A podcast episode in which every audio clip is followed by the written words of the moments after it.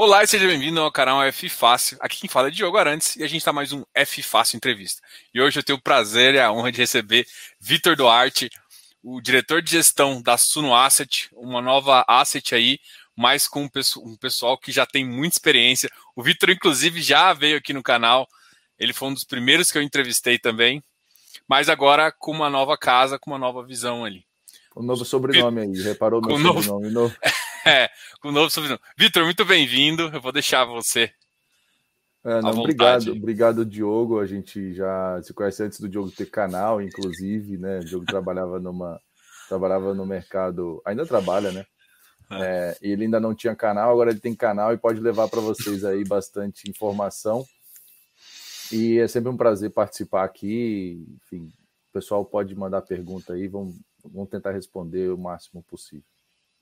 Pô, legal. E assim, veio um rebuliço aí, a Suno Asset trouxe você, já trouxe outros gestores de peso também para compor o seu time. E vocês estão com uma estratégia, já até você já, já colocou no, no, no, seu, no seu Instagram, nos seus canais aí, também como vocês pensam em já começar nesse, nesse mercado. Começou com o SNFF com um fundo de 250 milhões. E aí vocês vão trazer. Eu lembro que você citou quatro estratégias, né? É, agro, desenvolvimento, crédito e properties.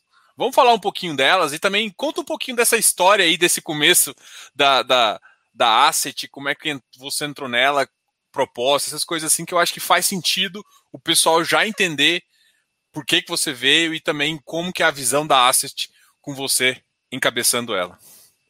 Legal. Então, só vou, vou recapitular um pouquinho aqui, ó, já vou pegar o comentário do, do Marcos aqui que falou do Becri. É, vou contar então rapidinho minha história, falar um pouco de Becri e contar a história da Suno e como é que isso se encaixa, como é que a minha história da Suno é, se, jun, se juntaram e qual o nosso propósito, o que, que a gente busca, né? É, então, eu sou Vitor, tenho 16 anos de mercado, falta um mês para fazer 17 anos de mercado.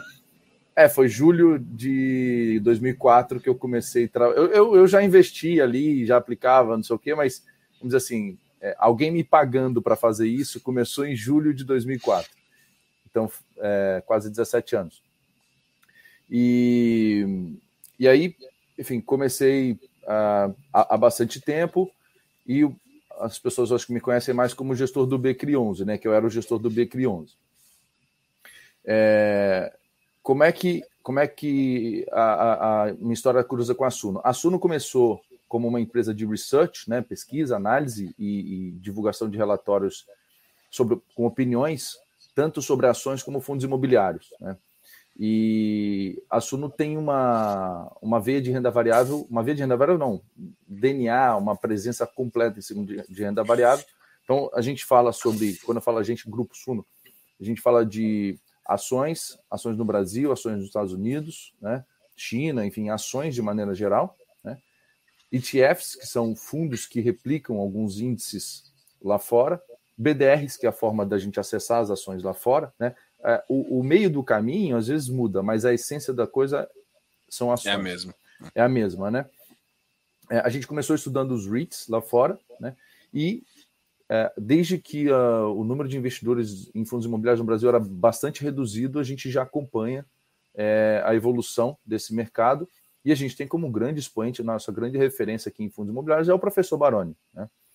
É, e com o tempo, as pessoas foram confiando muito na Suno, confiando cada vez mais, na, por alguns motivos, acho que pela transparência, pela, pela forma correta de trabalhar, é, pela qualidade da análise, pelo nível de assertividade. A carteira do Baroni rendeu 91% em quatro anos, contra 48% do IFIX, 26% do CDI. Então, é, não é só isso, mas também isso, e, e, pelo nível de profundidade que o Baroni tem na, nas análises e tal, as pessoas com o tempo foram falando assim: nossa, gente, toma conta do meu dinheiro. É assim, eu, eu, confio em vocês, não tenho tempo, toma conta do meu dinheiro. Então, o que, que, a, o que, que a Suno fez como grupo? Falou: olha, vamos tomar conta do dinheiro das pessoas, mas o research não pode tomar conta do dinheiro das pessoas. A gente precisa ter uma gestora para fazer isso. Então, será que tem espaço no mercado para fazer uma gestora? E aí a gente foi ver o tamanho do mercado, as oportunidades, uh, o preço que as gestoras cobravam. Então, a Suno é, é, é, é, viu que tinha sim uma oportunidade de entrar né, é, para trazer produtos mais eficientes, com preços mais adequados e de qualidade para o público em geral. Então a Suno decidiu ter uma gestora. Né? É, foi quando, aí sim, a minha história cruza com a da Suno, que a gente se esbarrou, né? conversamos sobre, e aí é, eu resolvi vir para cá né? para estruturar a Suno Asset. É, fizemos isso, né? em dezembro do ano passado a gente é, de fato conseguiu uma gestora, é, a nossa licença na Ambima foi revalidada em fevereiro, e em março a gente entrou com uma oferta pública do SNFF 11, né, que é o Suno Fundo de Fundos, que é o que um fundo para poder replicar, não perfeitamente, mas a ideia é trazer a carteira de, de, de fundos imobiliários recomendado da Suno para dentro de um fundo imobiliário, para que a pessoa não precise ficar lendo relatório, acompanhando, fazendo subscrição, é, alugando cota, aquele monte de complicação em 16 fundos, 17, 18, 20 fundos, compra a cota de um único fundo que vai ter, é, é, não exatamente, mas muito próximo da carteira do Barone. Por que, que eu falo não exatamente? Porque, além da carteira do Barone, a gente pode eventualmente entrar em algumas oportunidades que aparecem exclusivamente para investidores profissionais. Então, uma, uma outra vantagem de você investir num fundo de fundos. Aquele, é aquele seed money, né? Não só seed money, é, às vezes seed money, às vezes, às vezes traduzindo para o pessoal aqui, né? Você às vezes você, você ancora uma oferta de um fundo que está começando, e aí ele vai, monta a carteira e tal, e daqui a pouco ele vem para a bolsa e é um fundo muito bom, todo mundo quer, e ele passa a ser negociado com ágil, você comprou lá atrás, você comprou a, a cota patrimonial, né? É, então é uma forma muito eficiente de você é, acessar é, produtos de qualidade que vão ter liquidez no futuro mas hoje estão, uh, estão restritos a, a, investidores profissionais. Investir num FOF, ele te dá esse, esse, acesso, então a gente vai ser carteira do Barone plus uh, investimentos exclusivos para profissionais. Né? Como a decisão é, é da Suno Gestora e não da Suno Research, porque tem que ser assim, a regulação impõe isso, né? É, a, a coisa não é necessariamente um espelho, né? mas a inspiração é na carteira do Baroni e não poderia deixar de ser uma, uma carteira tão vitoriosa, né? É, de um time. Gente, o Baroni é o mais conhecido, mas existe um time ali junto, né? Marcos Corrêa se juntou agora, tem o Pedro, que, que já estava no time. Ninguém conhece, né? Mas tá lá, tá trabalhando. A gente que está do lado de cá, a gente vê, né? É, além da própria validação do Thiago, porque o, o Thiago ele olha ele olha todos os, os books, né? Ele olha o pessoal de small caps, ele acompanha o pessoal de small cap, ele acompanha o internacional, ele acompanha valor, dividendos, acompanha imobiliário. Então, o Thiago é uma pessoa fantástica e, e, e, a gente usa ele, o conhecimento dele, em todas as áreas, em social, em, em tudo, né? É, em novos negócios, é um é, assim, de, deixar de contar com essa inteligência seria uma, uma um desperdício da nossa parte. Claro. Só uma, uma, uma, dúvida que fica, eu acho que talvez muita gente pode ter aqui também, é como é que vai ser o, o comitê de investimento de vocês? Vai ter.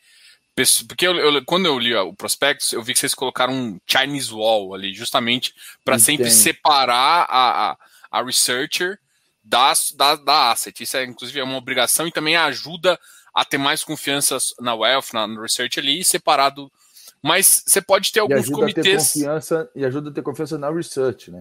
Imagina que eu compro um papel e o Baroni na semana seguinte fala: gente, compra esse papel. Não dá, né? Não dá. É. Assim, o, a gente vai consumir o conteúdo da research pós-publicação. Então, publicou, a gente tem acesso à área de membros, como um, os assinantes da Suno também têm. Né?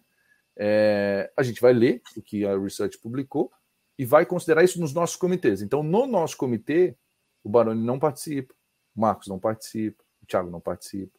Então, é, os comitês da gestora, eles são formados por pessoas da gestora. Os analistas, os gestores e o compliance. Então, é, o comitê é feito por pessoas que não estão ligadas à research. E nem à consultoria, porque a gente também tem um, uma atividade de consultoria de valores imobiliários dentro da, da research, que pode. É, tem um, um Chinese Wall, mas, mas dentro da própria research. É, e Então, eles também não podem participar aqui conosco do, dos nossos comitês. Né? E eles também só vão saber o que a gente comprou, deixou de comprar, quando a carteira for publicada. Para não influenciar também. Porque eu posso comprar um ativo, se eu comprar um ativo e avisar o pessoal, eles vão enviesar. Claro. Para entrar ou para sair. É. Se eu falar que é bom, ah, vão falar que eu, vão dizer que eu estou recomendando só porque a gestora comprou. Então, se está todo mundo é, cego, é, não tem o que falar. Né? Não, tem, não tem nenhum problema. E você veio com. Eu estava eu tava olhando lá o time de vocês, você veio, você veio com um time de peso aí.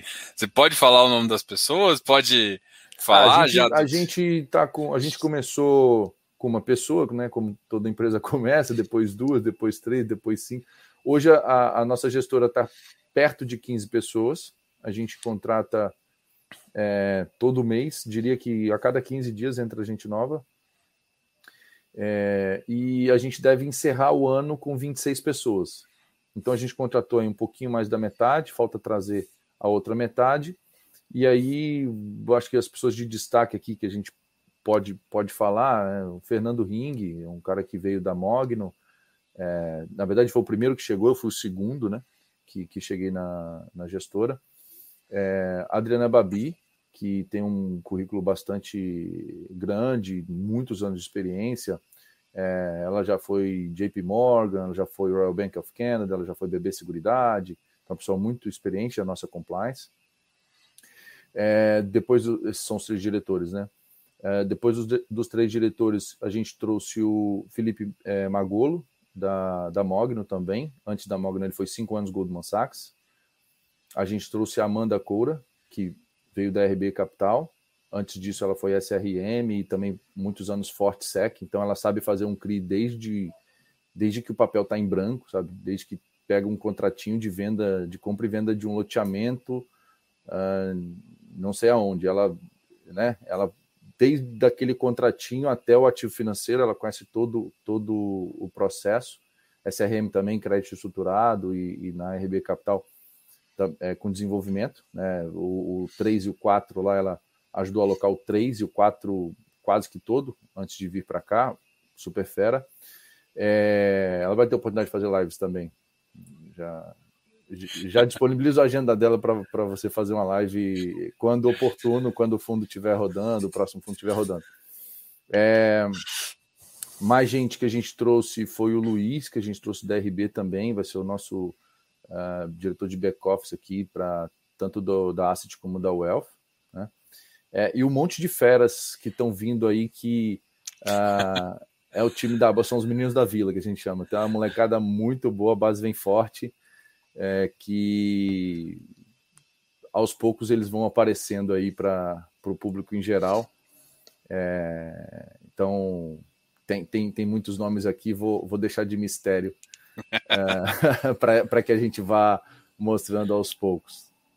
É legal. Um, vocês vão ter uma asset normal, você falou do wealth, né? Então vocês vão ter alguns fundos, esses fundos imobiliários basicamente a gente chama de prateleira, pode até ter um FII, alguma coisa assim também. Mas vocês vão ter fundos exclusivos, vão vai fazer parte, é, abraçar o, grandes, o pessoal com grandes fortunas ali, um, como, como se fosse quase um family office também, que ajuda a estruturar e algumas operações dedicadas a fundos exclusivos e fundos de família? Eu vou, sim, e eu vou voltar no propósito da Suno Gestora. Lembra que as pessoas falam assim, Suno, toma conta do meu dinheiro? Então, a gente vem para tomar conta do dinheiro da pessoa. Então, pode ser através de uma carteira administrada, a pessoa tem uma carteira administrada, infelizmente isso é muito trabalhoso, o operacional desse negócio é muito grande, então não tem como a gente ganhar muita escala é, hoje, então a régua precisa ser elevada, a gente precisa. A gente está tentando baixar esse mínimo, mas assim, o, mínimo seria um milhão de reais para uma carteira administrada. Tá? É, em alguns casos a gente consegue baixar esse, esse mínimo de, de um milhão para um pouco menos, mas assim, ainda não dá para fazer com 50 mil reais, 30 mil reais. Não, hoje não dá, a gente quer fazer isso, a gente está caminhando para isso, a gente deseja muito, porque a gente não quer a ideia de coisas exclusivas exclusiva, olha o nome, exclusiva é o que exclui. A gente gosta das coisas inclusivas, é o que traz a pessoa para dentro. Né? Então, um, uma forma inclusiva, por exemplo, é fazer um fundo e não vender só para a nossa, nossa base de carteiras administradas. Lista em bolsa e deixa todo mundo comprar. Cada um que vai lá e compre uma cota que você quiser. Uma cota de 100 reais. Né? Então, a gente faz as coisas mais acessíveis, mais inclusivas. Então, a gente é, vai ter, teremos alguns fundos para atender essa base de carteiras administradas. Né?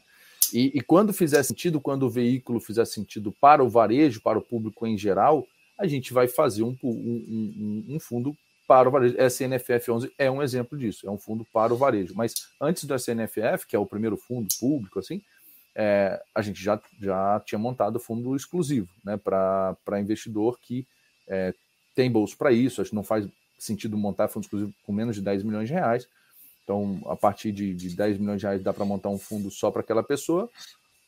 Não quero me estender muito aqui, mas uma das vantagens né, é, é você, em vez de ficar pagando imposto a cada transação, de vendeu, comprou, vendeu, comprou, né, dentro do fundo você carrega esse, é, esse imposto a pagar né, para o dia que você sacar, se você sacar esse dinheiro do fundo para a pessoa física. Né? É, para transmissão de patrimônio é muito interessante. Então, é uma série de benefícios que hoje, infelizmente, através por conta dos custos fixos, ele é, é, um, é uma coisa mais exclusiva mesmo, né? Que exclui, infelizmente. Pô, legal. É, essa visão aí da, da Suno completa é uma coisa que eu acho que vai, vai, É uma visão que eu tenho também. Eu acho que a administração de carteira é um, é um caminho normal. As pessoas querem cada vez mais que você realmente administre o valor dela, né? Porque muita gente não tem esse tempo e não quer ter essa dedicação que esse mercado exige. Então, como estratégia, fala um pouquinho do desenvolvimento, do agro, como vocês pensam estruturar do, um pouquinho do crédito, um pouquinho do property também. Como é que vocês estão tá. pensando em estruturar essa visão de vocês, a visão Suno, dentro desses segmentos aí? E, e dentro desse propósito da Suno, é, é, é, é difícil uma, uma resposta não ter não estar tá linkada com o propósito. Dentro do propósito da Suno, a gente vem com mandatos para resolver o problema do investidor. Toma conta do meu dinheiro. Então, assim, coloca o dinheiro num fundo de fundos, SNFF, que a gente vai diversificar. Né? É, é uma forma de você acessar. Tá, eu quero fundos que desçam um pouco mais, que tenham que, que sejam temáticos, que, que separem um pouco dos riscos. Então, a gente pensa em três tipos de riscos. Né? O risco de desenvolvimento, que é o risco de construção, Risco de novos projetos, isso é um risco diferente de você ter um imóvel. Você construir é um risco diferente de apenas ter. Então, é uma caixinha de desenvolvimento, a gente vai ter um veículo de desenvolvimento. Né? É, um veículo de imóveis prontos, né? De, de, de propriedades que rendem de aluguel, então de properties, né? E um veículo de crédito. Acho que essa, essas são três famílias importantes. Né? É, os imóveis que não estão prontos precisam ser desenvolvidos os imóveis já prontos para serem explorados comercialmente e, e, e a família de crédito. E crédito. Só que assim, eu não vou fazer crédito high yield, crédito high grade, crédito não sei o que, IGPM, crédito CDI. Crédito, não, crédito. E a gente vai comprar as melhores ideias de crédito. Vai ser CDI, vai ser IGPM, vai ter PCA, vai, o que for. O que, o que for, melhor risco-retorno. Né? Uma carteira diversificada e tal. A mesma coisa de desenvolvimento. Eu vou fazer um desenvolvimento log, um desenvolvimento residencial, um desenvolvimento uh, comercial, um desenvolvimento. Não, faz um fundo de desenvolvimento só e escolhe projetos de boa relação risco-retorno. Porque senão o cliente vai ter que ficar pensando assim: Pô, será que agora eu tenho que sair daquele fundo de GPM e ir para o fundo de CDI? Né? Será que eu tenho que sair do o RPR lá, que é 100% GPM, para ir para o SADI, que é do Santander DI? Ah, não, e agora você, o pessoal saiu do SADI para o RPR, né? E agora, será que é hora de voltar? Né? Eu não falei com, com, com você que a gente vem para atender o cara que não tem tempo, que não está afim de ficar lendo essa coisa, que não tem condição de, de, de acompanhar. Então eu não posso ficar botar na mão do cliente essa responsabilidade de para onde ele vai correr. Então, os nossos veículos eles vão vir é, para resolver o problema de alocação em crédito, para resolver o problema de alocação em, em, em desenvolvimento, para resolver o problema de alocação em propriedades. Né? Uma coisa que é diferente é o agro, porque o agro é um bicho diferente. Então, o agro ele é, é um risco bem diferente de propriedades clássicas, não é bem desenvolvimento, também não é crédito. Então, o agro talvez seja o, o diferente, né? É, que a gente é, talvez tenha uma, uma, uma família agro né? uma família agro, um, um veículo agro, é, por não se encaixar perfeitamente em properties, por não se encaixar perfeitamente em desenvolvimento ou mesmo crédito. Tá? É, do agro, a gente teve uma boa notícia hoje, né? O, o veto do FIAGRO uh, acabou sendo uh, derrubado, né? Pelo, pelo time que estava sinalizado no Congresso. Então, isso é um, é um ponto bem positivo. E aí, essa estratégia agro vem dentro de um FIAGRO, vem dentro de um FI. E qual que é a visão que vocês topam? Tipo, igual um, um RISA, igual um outro, até o BTG está montando um também, que é mais ou menos um crédito prefixado, onde você é dono da terra. Qual que seria uma estratégia? Ou um tipo BTAL, Quasar, onde você tá no agro, mas com às vezes com serviços de renda embutido. Qual que é uma visão que você acha? Dar crédito para o agro, o que, que você prefere? Né? Dar é. crédito para o agro ou ter algumas coisas de terra ou alguma coisa nesse sentido? Tá. É, essa caixinha agro, ela pode ser tanto um FII agro, como é o RISA, como é o BT, BT BTAL. AL, como é o Quasar, como é, pode ser um FII agro, tá? Esse era o planejamento, inclusive. A gente estava acompanhando bem de perto o FIAGRO e a gente ficou bastante decepcionado e abandonamos a, o plano aqui quando é, ele nasceu tributado, né? ou melhor, ele nasceu sem tributar, mas na hora do, Vamos contextualizar para quem não estava é. acompanhando. Quem não estava acompanhando. Passou um projeto de lei, passou uma, foi, foi, foi, foi votada uma, uma lei é, que institui o fundo de investimento no agronegócio, com moldes parecidos com os fundos de investimentos imobiliários e também com a isenção fiscal. Ele foi aprovado no Congresso, né, Câmara e Senado, subiu para sanção presidencial e o presidente da República sancionou, é, vetou alguns pontos. Né? Mais importante aqui para destacar é a isenção fiscal. Então, ele tirou a isenção fiscal. Então, é um negócio que nasceu, existe na, na Timor, que assim. Não, não, não, não, não tinha sentido o negócio nascer. Hoje, o Congresso derrubou os vetos. Significa que ele é isento, né? É, então, esse, essa nossa estratégia de agro pode ser um fiagro. A gente não bateu o martelo ainda, tá? Pode ser um fiagro. É, eu quero depois pegar essa, essa esse gancho, esse gancho para falar de tributação de fundo imobiliário, que é um medo que está no, no, no, no, projeto de lei novo, tá? Depois a gente volta nisso, me lembro. Sobre perfil do fundo, acho que está mais para fazer um fundo de propriedades do que um de crédito, porque o RISA e o. Qual é o outro que, que, que é crédito? É... Ah, é um do BT, eu esqueci. BTAZ. É... Uma coisa Enfim, assim. Para mim não é fundo agro, é fundo de crédito. É. Com lastro agro, porque não tem upside. Vão, vão, olha o conceito. Olha o conceito. Se a terra se valorizar, o RISA é o dono da terra ou é o cara que vai recomprar no preço mais interessante? cara vai recomprar. Então, o upside está com quem? O upside está com o dono da terra e não com o fundo. Portanto, o fundo não tem equity do negócio. Ah, ele tem um imóvel, está matri... Ele tem imóvel, mas está capado. Porque ele cedeu uma opção de compra para alguém. Então, isso é uma operação de crédito. Via compra de um imóvel, eu posso comprar a sua casa, eu não vou te emprestar o dinheiro, não. Eu compro a sua casa e te dou uma opção de compra para você recomprar a sua casa em X tempo. Isso é empréstimo. A natureza é um empréstimo. Porque quem tem o upside? Se a casa dobrar de preço, quem vai ganhar? Eu ou você? Você, porque você vai recomprar ela de mim no preço pré-combinado e vai vender pelo dobro. Então, você é o equity holder.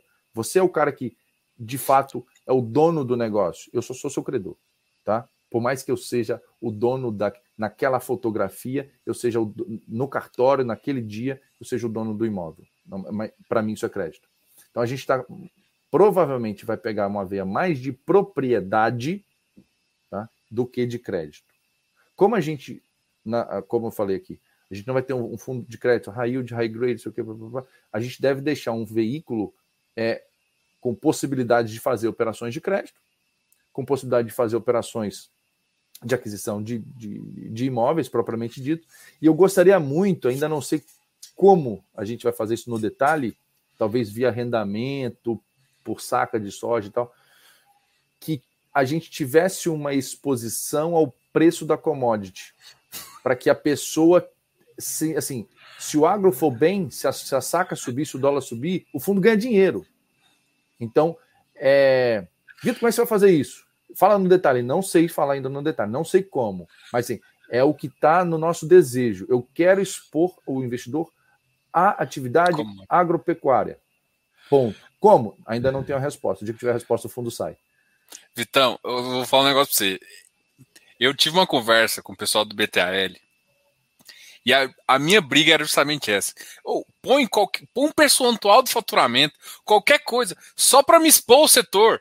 Porque se vai bem e, e por exemplo, o cara faturar muito, é, é para mim é o veículo, assim, essa visão para mim é ideal. Por quê? Porque eu quero, não preciso ficar 100% exposto ao agro, porque senão eu comprava commodity direto, mas se o setor vai bem, porque o dólar vai bem, ou porque a commodity valoriza, eu quero ganhar também. O shopping, o shopping é assim. O shopping ele tem um aluguel fixo e um variável. Então ele ganha um pedacinho da renda. Então quando o PIB vai bem, quando as coisas estão indo bem, né, a loja lá do shopping ela paga o fixo mais um variável. Então o, o, o, o aluguel do shopping ele tem uma, uma, um pequeno percentual ali, mas ele te expõe é, a melhora da economia. Ou a piora, claro. Olha o que, que aconteceu com shoppings no ano de 2020. Olha a rentabilidade, shopping pagava 80 centavos, 70 centavos, pagando, pagou zero no início e depois pagando agora 30 é, centavos, 30, 35. Está tá recuperando. Assim, mas é um veículo que te expõe é, a situação econômica. Quer? Compra. Não quer? Não compra. Eu, né? eu, com certeza o, você vai ter um cara hotéis, que compra aqui. Hotéis, por exemplo, é a mesma coisa, é uma coisa assim diretamente ligada no PIB. Tem PIB, tem as pessoas viajam para negócio e para trabalho. Via, vão viajar menos? Vão. Vão fazer mais uh, é, videoconferência? Vão. Mas não vai deixar de ter. Bom, para lazer, ninguém vai fazer videoconferência. É, vai ter que vai ter que ser né, a pessoa quer ir lá respirar aquele ar, tomar o café da manhã do lugar e viver os restaurantes do lugar e tal. Para lazer não vai rolar videoconferência, só para trabalho. Um que veio com um modelo assim também foi, acho que o, o da Mogno, né? Da Mogno ele veio como um aluguel e se o negócio subir, em termos de, de, de shopping, né? Ele tem uma, uma, uma, visão também mais ou menos assim também para o mercado de shoppings. É, agora, antes de voltar na PL, uma coisa que você falou assim, eu acabei ficando um pouquinho na dúvida é que é, a ideia sua é, é mais equity no agro também, né? Mas você falou que você pode tomar crédito, só que, por exemplo, se você tomar crédito no agro, você pensa em. É claro que não pode ser o CRA exatamente, porque não caberia, mas colocar um criar, alguma coisa assim. Não, se for um, fundo, um crédito. Se for um, se for dentro, um fundo mas, agro. Mas dentro do seu fundo de crédito, essa que ia ser a minha pergunta. Faz ah, sentido ah, colocar dentro do fundo de crédito uma parcela, como, como você fica no crédito, você fica exposto ao segmento de hotel, de, de lajes, de logístico, loteamento, você vai pegando vários assim. Faria sentido dentro do, do papel ter uma, uma, parcela de agro também? Por que não? O agro é quase 30% do PIB, entre 20, 20 e tantos por cento do PIB, né? É, é, porque o agro ele normalmente busca um bolso de, do CRA, né? Mas quando ele tem algum aço imobiliário para fazer uma operação, é, ele pode tomar um CRI é, no mercado. E aí, como o nosso fundo de crédito, de CRI, né, pretende ser agnóstico, então a gente vai financiar término de obra, vai emprestar para MRV, vai todos os tipos de risco, comprar CRI pulverizado de loteamento. É, a gente pode. Por que, que eu não posso comprar alguma coisa vinculada ao agro? Posso. É, a gente não gosta de colocar limitação nos mandatos, porque é para ser um mandato amplo. Lembra, eu vou resolver uma alocação de crédito do cliente. Então, eu não posso ser é, limitado para. Porque eu posso estar deixando oportunidades com boa relação de risco e retorno na mesa. A gente, a gente olha o Becri. O Becri tem mais de 50 ativos, tem desde é, CRI do Grupo Pão de Açúcar, a IPCA mais 4,90 Pô, super sem graça, mas está lá, risco baixíssimo, puxa o médio do risco para baixo. E tem lá uma cota mezanino de, de crédito multipropriedade que paga, sei lá, nem 15, acima de 12, 16%, mais inflação. Então, é do A a Z. É, essa liberdade que, que se dá ao gestor, ele pode se expressar da melhor forma possível. Quando você começa a, a podar isso, o cara fica preso dentro de uma caixinha. O dia que o mercado mudar e aquela caixinha deixar de ser boa, o fundo acaba, o fundo perde o sentido, o fundo fica horroroso. Então, é, é, é uma ilusão, na minha visão, o, o investidor querer um regulamento que poda muito e deixa o risco pré-determinado ali naquele segmento, mas o dia que o mercado mudar, o cara não consegue sair dali. Ele prendeu o dinheiro dele numa caixinha e ele não consegue tirar mais a mão. É, é igual você botar a mão na cumbuca e não sai mais. Então, se você tem uma, um aspecto mais amplo, né, o gestor ele pode navegar com mais liberdade. E se você confia no gestor, não tem problema. Se você não confia no gestor, porque ele não navegue tão amplamente, eu acho que você não deveria comprar a cota do fundo dele, de fundo nenhum. Ok. Oh, uma da, até falando do Becri, eu lembrei de uma operação lá é, que aí faz sentido perguntar para você, que é uma operação que, que envolve o segmento de infraestrutura, de energia, né? Onde ele tem um lastro em energia que eu acho que, inclusive, a operação chegou de, depois que você saiu, mas você acho que você estava tava junto Energy? ali. Exato. Não, tava lá, tava lá, liquidamos lá, lá, tava, tava. O H2 Energy é, o, é muito interessante. É, Deixa eu, só fazer um, deixa só fazer um gancho, que aí eu termino minha pergunta e você responde tá tudo. Que é basicamente o seguinte: é, infraestrutura é uma coisa que você gosta, que você pensa em puxar também, principalmente agora que a gente está tá sofrendo quase um apagão de energia e provavelmente o mercado de infraestrutura vai precisar de crédito. É, infra tem um bolso muito bom para isso que chama FIP-IE. É, eu ia é, fazer esse, que é um negócio que não tem muita liquidez ainda e que. Tá só para qualificada ainda, né? É, nós da Sunoast gostamos muito. É, hoje, para fazer um fundo agora, em junho de 2021, a gente não está preparado. Acho que a gente precisa é, minimamente de uma estrutura é, para tocar isso. É, também não é nenhum, nenhuma dificuldade a gente montar essa estrutura, né? a questão de de priorizar aqui e montar. É, a gente gosta muito, acho que é um veículo fantástico, muito bom. Talvez o FIPE é hoje o que fundo imobiliário foi há oito anos atrás, dez anos atrás, 25, 10 anos atrás. Então eu acho que é muito bom. É, a gente deve entrar nesse, nesse ramo também. É, é um negócio muito bom porque a demanda está dada. Assim, tem um gargalo, não sei o que, tem que construir um porto. Sim, você sabe o que é construir um negócio e, e, e ter cliente garantido? Porque tem gargalo? Você diminui muito o risco. Entendeu? Você pro, cria uma planta nova de energia e pluga na rede e vendeu energia. Você, gente, o mais difícil de qualquer negócio é vender. Vender é o negócio mais difícil de todos. Você tem uma padaria, você tem que vender pão, você tem que fazer um pão diferente, porque o outro vai. Você... Vender é o mais difícil. Vender é o mais difícil. Quando você já tem um setor que a venda está saneamento básico, plugou nas casas, acabou, está vendido. Você, você, não precisa, você não tem esforço de venda, não tem marketing para fazer, não tem. Sabe? É, é, é um negócio muito bom. É um negócio muito bom. É intensivo de capital, é, o que protege de disrupção e etc. E tal. Ninguém vai inventar um aplicativo que vai coletar seu esgoto na sua casa automaticamente, que ele vai. Bom, se inventar, o negócio vai disruptar, vai disruptar meu cérebro também, que eu não imagino isso, entendeu? Que vai levar água para sua casa. Eu vou fazer o download de água mineral. Bom, então. Você assim, precisa do equipamento a... físico ali para é, fazer. É, o esgoto né? vai. Então, assim, é um negócio de baixo risco. Então a gente gosta muito, só não, não acho que é para a gente entrar agora no curtíssimo prazo.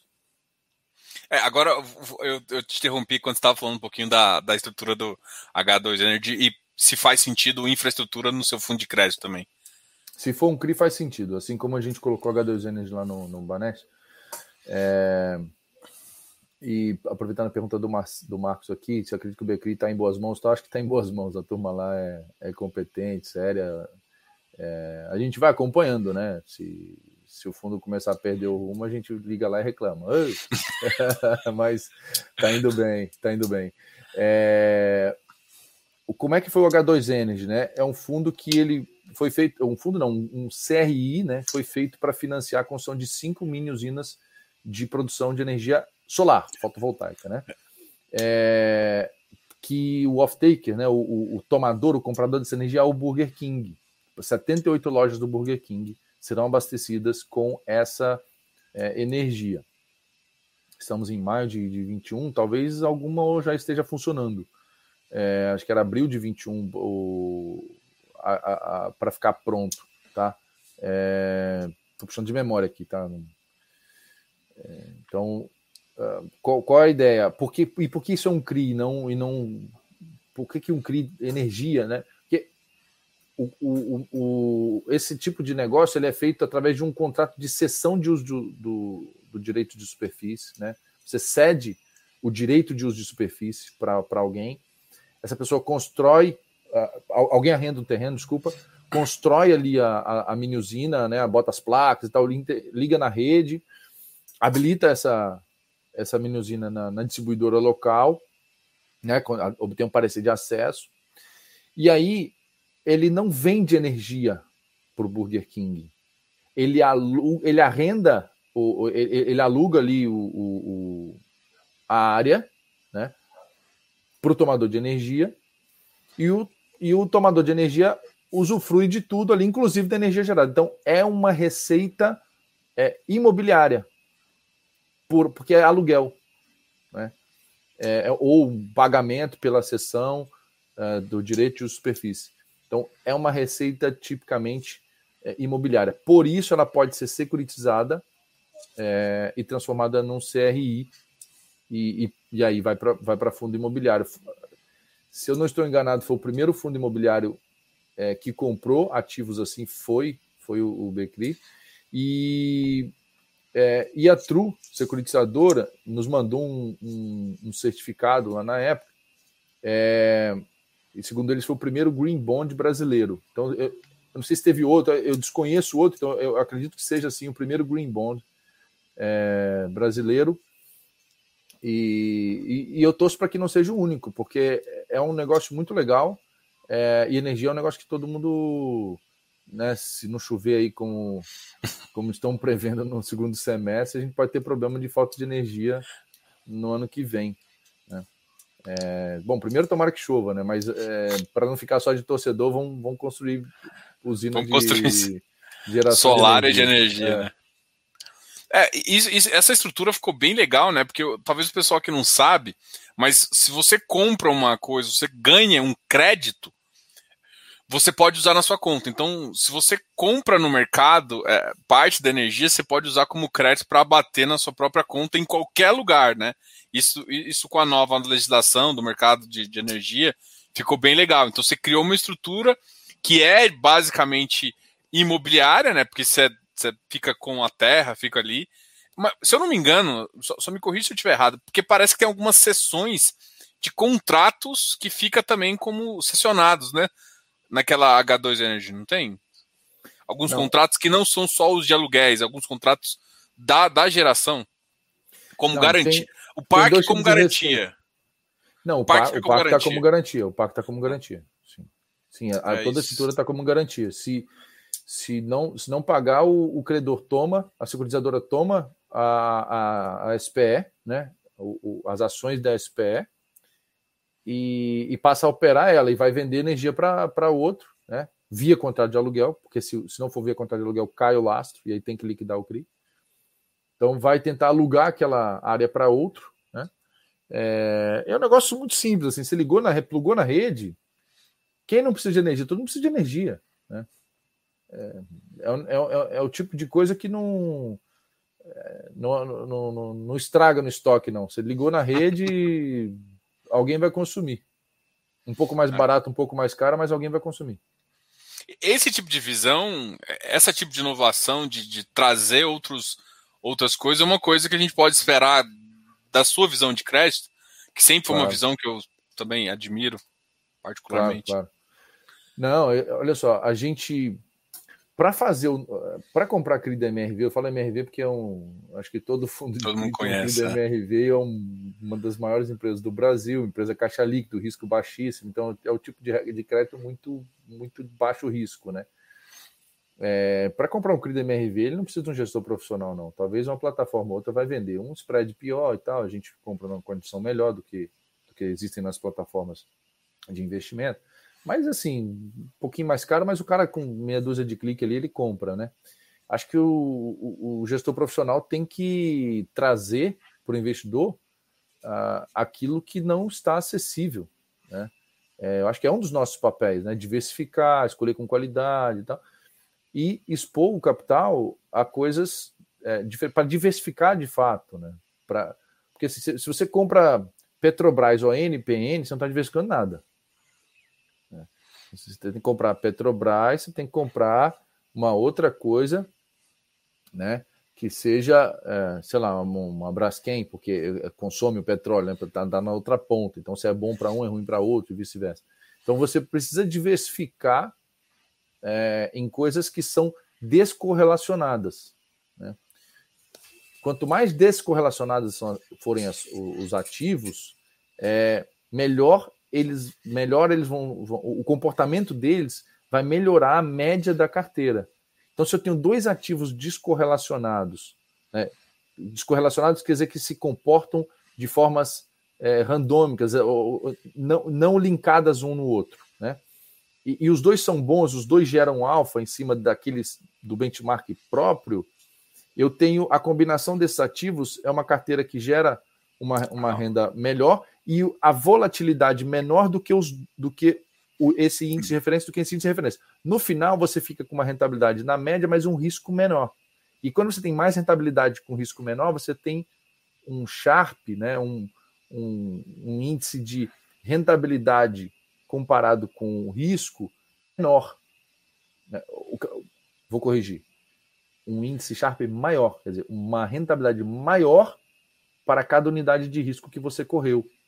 Então, uma carteira diversificada em coisas descorrelacionadas faz muito bem o portfólio do, do investidor. Falando do mais simples aqui, a pessoa compra FII de crédito, compra FII de tijolo, compra um BDR de, de ações lá fora, ou um, ou um ETF que compra um índice de, de empresas no exterior e tem uma carteira de ações, ela está bem diversificada com cinco ativos.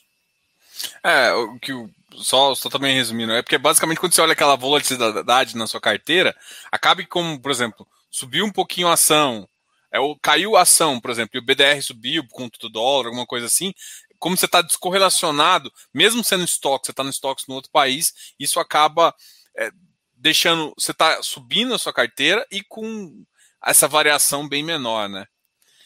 Voltando a tão, até um, nossa, eu tenho tanta pergunta que eu acho que não vai dar para fazer não. Mas vamos com, vamos falar então agora da tributação, que eu acho que é uma das perguntas que eu acho que tão, muita gente está curioso. Teve o veto até que a gente já comentou ali no começo. E bom, o que, que você acha dessa visão? Você acha que foi positivo esse, esse veto do Fiagro e como você enxerga também se tiver uma tributação, né? Porque o que eu escuto, muita gente já, já querendo fazer, vou investir tudo agora em fundo imobiliário, porque depois vai ser tributado, porque tem um aporte.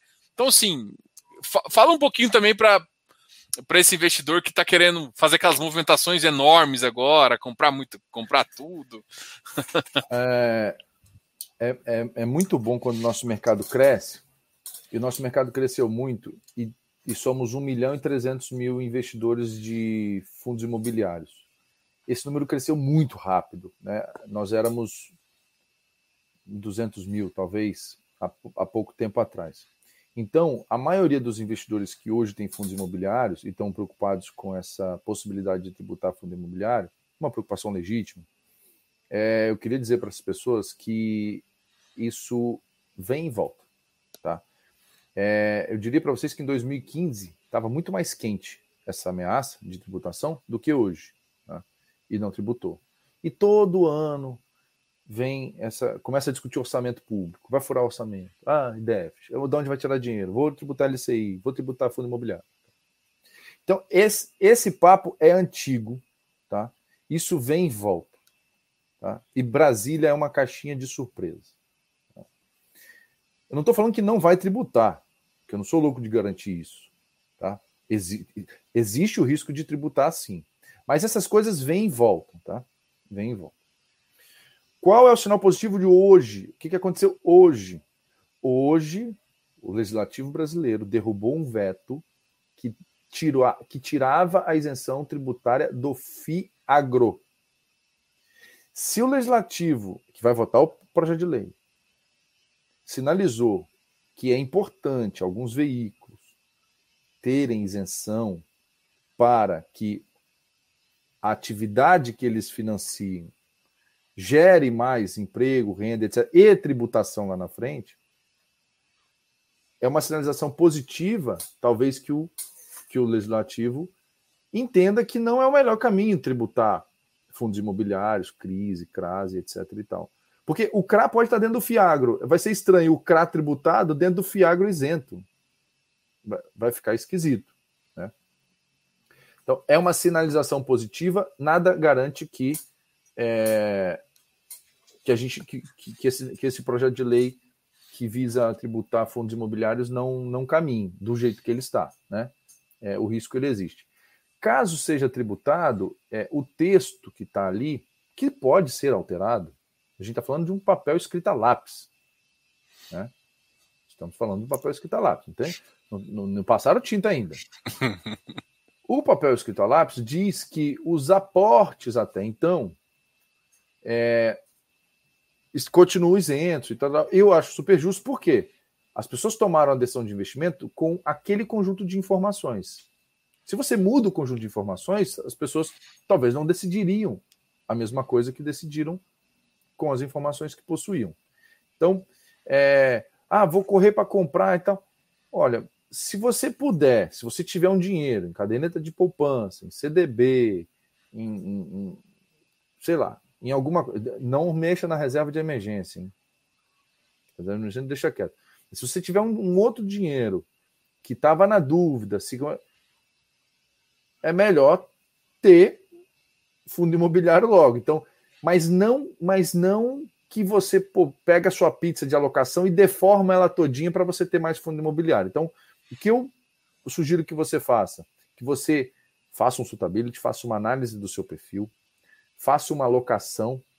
Pode, você pode pedir ajuda a um consultor de valores imobiliários ou não, é, mas você faça uma você faça uma alocação ideal para você, desenhe ali qual que é a sua alocação e implemente e faça.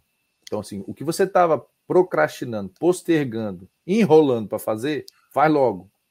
Mas não é para você pegar, você é um cara conservador, botar 80% da carteira em fundo imobiliário porque vem a tributação, aí você está fora do seu perfil. Aí não vem a tributação, vem uma crise, as cotas caem 20%, você vai fazer o quê? Então, assim, não saia do seu perfil por conta dessa ameaça. Né? Se o perfil for correto, para de enrolar e faça o seu perfil. É só isso. boa, boa, Vitor. Ó, consultor, estamos aqui para ajudar. Agora, é, assim, o, só para completar já a gente falar, trazer um pouquinho para o SNFF, tá? É, vocês aprovaram na, na, Assembleia, né? É tanto para poder comprar do mesmo administrador, quanto do mesmo gestor também. Então, a ideia de vocês é comprar, é, por exemplo, vocês, vocês têm uma, essa estratégia, às vezes é um FII agro, um FII desenvolvimento. A estratégia de vocês é é utilizar o SNF para dentro, é claro, do, tamanho máximo permitido pela CVM, enfim, todo mundo tem que saber disso. Mas aí a ideia é você, pô, por que não, não comprar o meu próprio fundo? Eu, eu, eu, eu falo isso porque de, desde o começo vocês falaram assim: olha, a Suno, a, o, a, a Researcher, não vai. É, não vai falar do SNF, não vai falar de nenhum fundo da casa para não ter conflito. Mas aí, por exemplo, às vezes você cria bons veículos lá dentro às vezes precisam desse seed money, às vezes precisa de alguma coisa. E por que não alocar? Porque o seu, o seu, o seu uh, regulamento agora permite você fazer isso. Então, pode ter essa alocação, dependendo do, do mercado, do motivo. É, eu vou responder a pergunta trocando a palavra. Pode parecer sutil, mas, mas ela é importante. Né? É, a pergunta foi. Outras pessoas fazem a pergunta assim: ah, vai usar o FOF para comprar o fundo da, da casa? A palavra é não, no sentido de usar. O SNFF não vai ser usado para nada. Ah, vou usar o SNF para isso. Não. O SNFF não vai ser usado para se dar para nada. O SNF, SNFF, o SUNOFOF, tem o mandato de comprar fundos imobiliários listados ou em IPO, 476 e tal, que façam sentido enquanto carteira. Tá? Quando a gente estiver lançando um fundo e esse fundo for, por exemplo, um fundo de crédito, e comparando com os fundos que tem no mercado de crédito, né, esse fundo tiver condições vantajosas em relação ao que tem no mercado, pensa com a cabeça do, do, do. Assim, se eu deixar de comprar esse fundo, eu vou deixar uma oportunidade passar. E se o fundo é bom, por que, que eu não vou comprar? Então, assim, é diferente. Não é, não é você vai usar um veículo para. Não. Esse veículo pode querer comprar outro. Né? Temos equipes internas separadas justamente para isso. Porque se eu não. Vamos supor, se eu faço um fundo de crédito e o meu FOF não compra. E o fundo de crédito bomba. Aí o cotista do fundo de, de do, do, fundo de fundo vai falar assim: pô, mas o fundo era bom, você sabia que era bom, viu que era bom, por que você não comprou? Então, assim, se o SNFF comprar fundos geridos pela se ele comprar, o fundo precisa ter realmente condições diferenciadas em relação aos concorrentes. O tamanho da boleta, o tamanho da boleta precisa ser adequado. Tá? Então, pô, você compra 10 milhões de todo mundo, o seu você comprou 20? Não tá legal. Entendeu? Então, tem que ser uma boleta adequada para o FOF. Não, é, não é uma boleta que o outro fundo precisa. O que o outro fundo precisa, ele tem que buscar no mercado. O, o FOF não está aqui para resolver problema de, de, de, de funding de ninguém. Ele está aqui para aproveitar oportunidades. Então, a boleta tem que ser do tamanho adequado para o FOF. Né? O fundo tem que ter, já falei isso, condições comerciais e, e de estratégia diferencial em relação aos pares. O FOF não, não deve ser o maior investidor do veículo aqui. Então, ele precisa, esse veículo precisa ser validado pelo mercado. Então, por exemplo, ah, vai nascer um fundo de 200 milhões. Pô, tem um cara que vai botar 30, um vai botar 40, um vai botar 50, o FOF vai lá e bota 15. Beleza, o nosso FOF é o quarto investidor, o quinto investidor. Entendeu? Não é o primeiro, não é o maior, não é o cara que salvou a pátria. Então, porque o FOF não está aqui para salvar a pátria de Ninguém. Não tá para jogar boia para ninguém. Nem para fundo nosso, nem para fundo de ninguém. Então, a gente não vai ser salvador da pátria de ninguém. Show. Então, essas condições atendidas, eu não vejo problema em um fundo de fundos comprar um outro fundo, né? desde que seja nessas condições adequadas de mercado, tamanho de boleta, racional, faz, faz sentido esse fundo na estratégia do, do FOF? Faz, ok. Então, é, nessas condições, a gente poderia sim, vai poder sim, é, comprar outros produtos. Show. Antes de até te perguntar um pouquinho sobre. Não vou exatamente perguntar qual é a locação ideal do SNF, porque não saiu.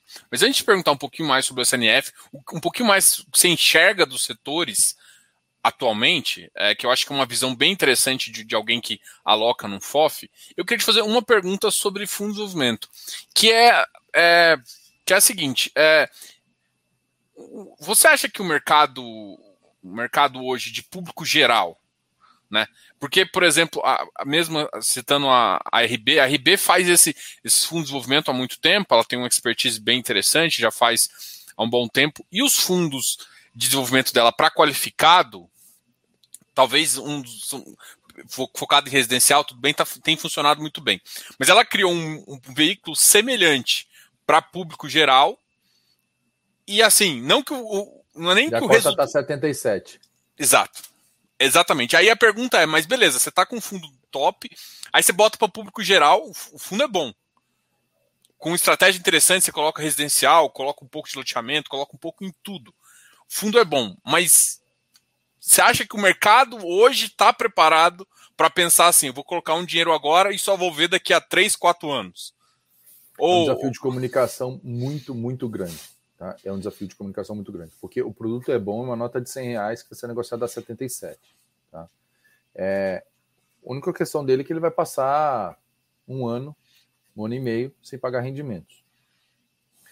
Se a pessoa compra isso entendendo, ó, você vai ganhar 12% ao ano. mas você precisa ficar um ano e meio sem receber dividendo. Lá na frente vai compensar. Você topa? Topa. Então entra. Não topa, então não entra. Então é um desafio de comunicação muito, muito, muito grande. Então, se o nosso fundo de desenvolvimento, a gente está querendo fazer um portfólio bem diversificado, Isso. com várias duration, para poder a gente não ter essa curva J tão longa. Isso é um desafio grande. Né? Existem algumas saídas é, de você criar duas classes de cotas. Né? É, como ele ainda está em estruturação, está no campo das ideias, né? Tu, muitas saídas são possíveis. Eu acho muito, muito difícil, mas se eu, acho que se tem alguém que pode comunicar com o público para falar o que é, como é, por que é, eu acho que esse alguém é a Suno. Então, acho que a gente tem que usar essa audiência para tentar esclarecer o produto da melhor forma possível. Isso não evita que a cota caia de 100, isso não garante que a cota caia de 100, mas é, a gente mostrar para o maior número de pessoas possível, para que traga uma base de investidores mais diversificada possível, que tenha liquidez maior possível, e isso faz. É, é, esse conjunto de características normalmente adiciona valor ao fundo.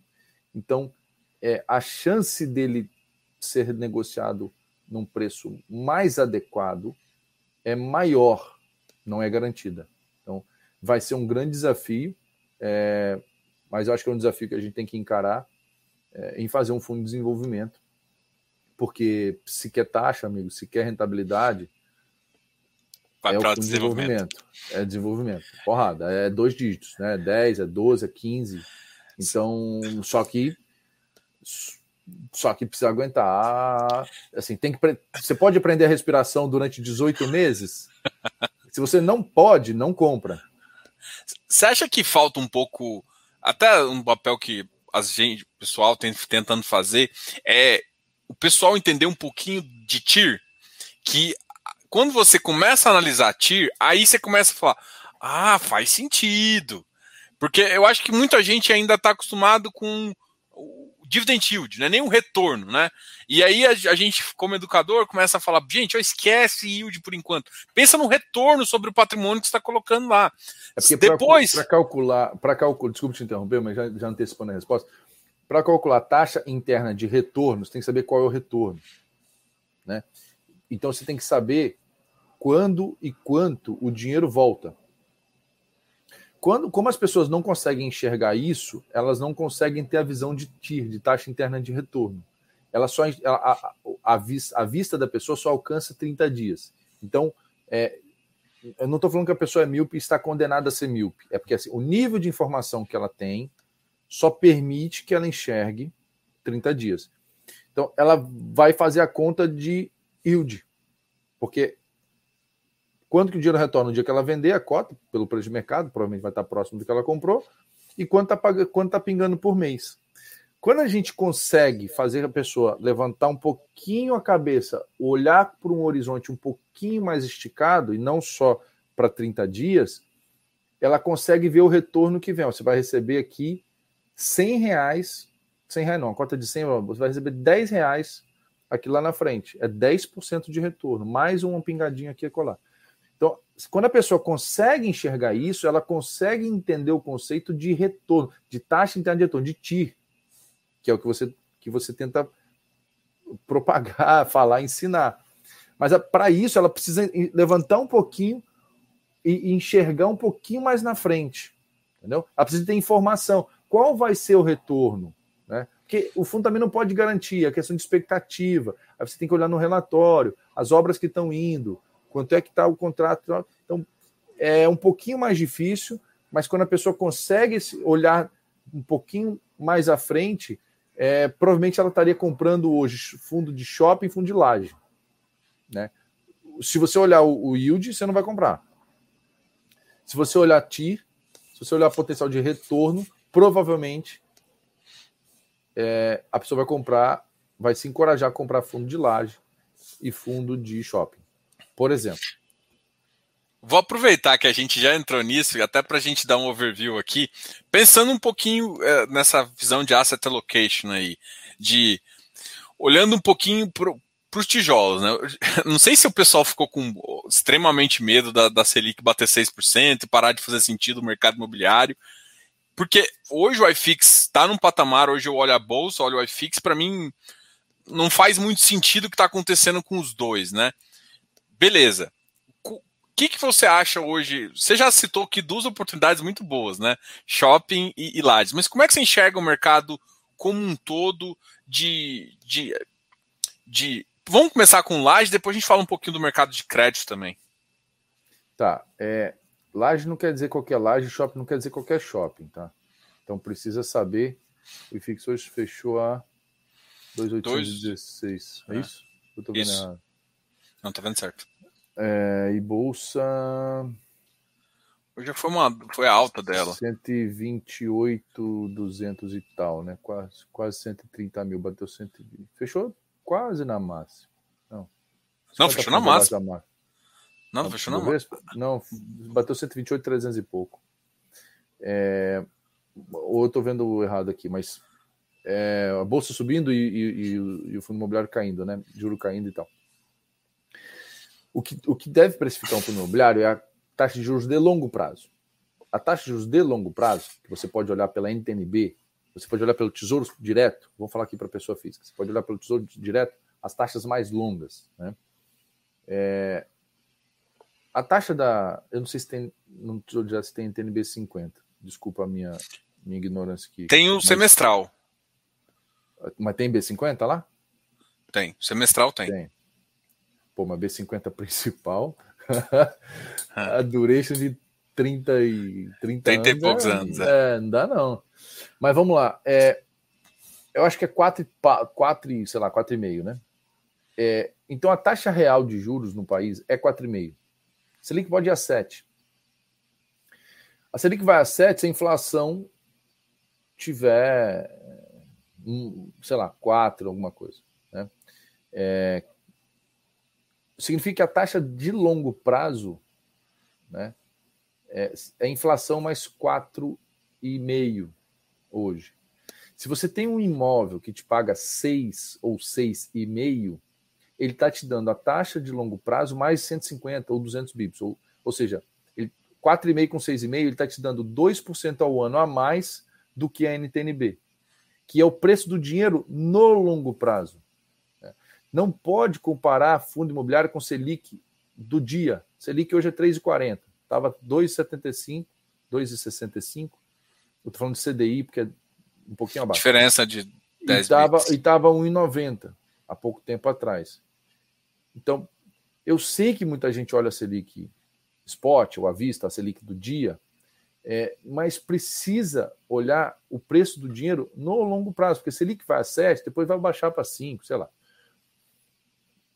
É, e o preço do dinheiro no longo prazo ainda tem margem para os, o, os ativos imobiliários. Os ativos imobiliários ainda vão render mais do que o preço do, do, do dinheiro no longo prazo, que é 4,5 mais inflação. Em teoria, um imóvel ele te rende um juros, um, um aluguel, que é equivalente a um juro real, e ele corrige a inflação. Por quê? Porque o preço do tijolo, do vergalhão, do cimento e da mão de obra, que é o preço de construir um outro imóvel, o preço de reposição daquele imóvel, também vai crescendo. Então, se o preço para construir um apartamento novo sobe, o valor de um apartamento pronto também sobe, porque, pô, para construir um novo vai custar um milhão e meio. Então, eu vou comprar meu vizinho por um milhão. Se eu tenho essa ideia, eu vou lá e compro. Mas todo mundo tem essa ideia, todo mundo tenta comprar o vizinho, o apartamento do vizinho vai subir para um milhão e meio. Então, no longo prazo, o preço dos imóveis tende a ser a corrigir a inflação. Em algumas regiões tem ganho real, porque a, a, região muda de patamar, constrói uma fábrica nova, constrói não sei o que novo, tal. A demanda ali sobe além da, do normal do PIB, além da inflação, então pode haver a possibilidade de ganho real. Na média, na média, os imóveis no longo prazo tendem a render inflação. Então, você precisa comparar o seu fundo imobiliário com a NTNB e não com a Selic. Então, fica aqui uma informação importante para você fazer a avaliação do imóvel. Eu sei que as pessoas comparam com o CDB, com a poupança, mas é, é diferente. Em termos de ativos, né? O que, que você acha dos ativos?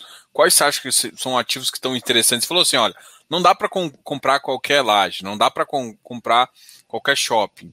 É, e pensar também, por exemplo, tem algum logístico que, que pode fazer sentido? Setor de renda urbana? Como é que você enxerga é, esse, esse, esse pool de tijolos assim, que agora cada, o setor de tá, ficou mais consolidado, o setor de renda urbana deu uma consolidada agora. Já tinha coisas antigas, mas acho que agora ele reformularam num, num formato um pouco mais, talvez interessante, que o mercado aprovou mais. Eu acho que renda urbana tá, tá bem, logística subiu bastante, né? Comprimiu bastante o, o, o yield, porque é menor risco, né? Assim, sai um operador logístico, entra outro, né? O e-commerce acho que veio para ficar, por mais que as pessoas né, a pandemia arrefecendo um pouco, não sei quando vai levar, assim, em algum momento é, as pessoas vão poder sair para para fazer realizar suas atividades e tal, mas o hábito de comprar online ele não some. É, muita gente, o, o, o, o, negócio online ele ele os, os, os, os business digitais, né? Eles são muito medidos por CAC, custo de aquisição de cliente, e LTV, né? Lifetime value, é o, o quanto que o cliente pinga, deixa pinga. A, a, na vida toda. Então, é, é uma relação muito observada e, e, quem não administra bem isso morre, né? O que, que aconteceu com o CAC, com o custo de aquisição de clientes dos negócios digitais? Reduziu, porque as pessoas mergulharam de cabeça nas plataformas, de graça, sem cashback, sem não sei o quê, as pessoas passaram a, a, a muita gente adotou como forma até de fazer supermercado, com, coisas recorrentes, compras recorrentes, comprar sabão em pó e tal. Coisas recorrentes passaram a ser feitas online. E vai ter gente que vai gostou, gostou e vai continuar fazendo compra online de tudo. Tem gente que vai, não, para provar um, uma roupa nova, tal, não sei o que, o cara vai querer ir na loja é, é, física, né? É, então, como a demanda por logística é um negócio muito quente e tal, e, e não parece arrefecer, é um negócio de baixo risco. Então, é, a turma está aceitando um, yield menor, porque risco menor você aceita retorno menor. É, então, acho que faz sentido numa carteira para baixar o, o, risco médio da carteira. Né? É, renda urbana tem algum. A gente está olhando alguns é, aqui. É, temos posição em, em, em renda urbana. Também não, não dá para comprar de olho fechado, mas com stock picking aqui, né, com seleção dos fundos, a gente montou algumas posições. É, o, o, vocês vão ver o percentual que está em renda urbana lá do fundo no, no, relatório, que deve sair na metade do mês. É, e Lages, assim, existem ilhas, né? Existe, por exemplo, a Faria Lima é uma, é, é uma coisa, né? A, a região da Berrine é outra, né? Alphaville Vila é outra. Olímpia, Vila Olímpia é outra. Então, são regiões muito diferentes. Eu tô, eu tô falando de São Paulo, hein? Eu não falei de Rio de Janeiro, não falei de, de, de Porto Maravilha, não falei nada disso. Em São Paulo tem vários lugares perto um do outro que se parece que é mil quilômetros de distância. Então existem realidades diferentes e, e oportunidades que, que a gente está é, aqui tentando aproveitar, tentando comprar antes que, antes que suba. É, e, e, por mais que na média os preços tenham caído do, do, das cotas dos fundos, é, alguns fundos que a gente mais quer comprar não caem, né? é, eu, eu quero comprar não cai. eu imagino qual até. Bom, uma, uma pergunta, uma, uma pergunta assim, mais, um pouco genérica, né? De setor de São Paulo.